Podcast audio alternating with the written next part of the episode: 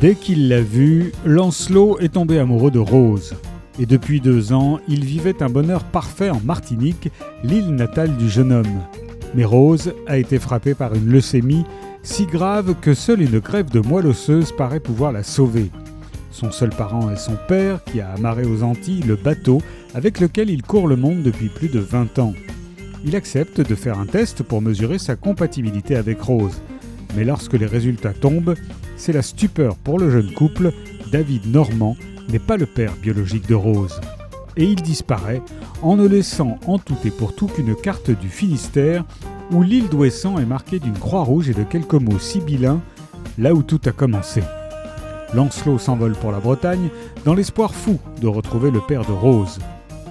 Dans ce roman dont l'épicentre est une île de naufrageurs entourée de récifs, Elisa Vix tient son lecteur en haleine autour des destins de quatre femmes marquées par la tragédie.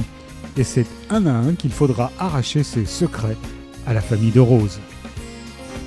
Qui voit son sang d'Elisa Vix est paru aux éditions du Roi.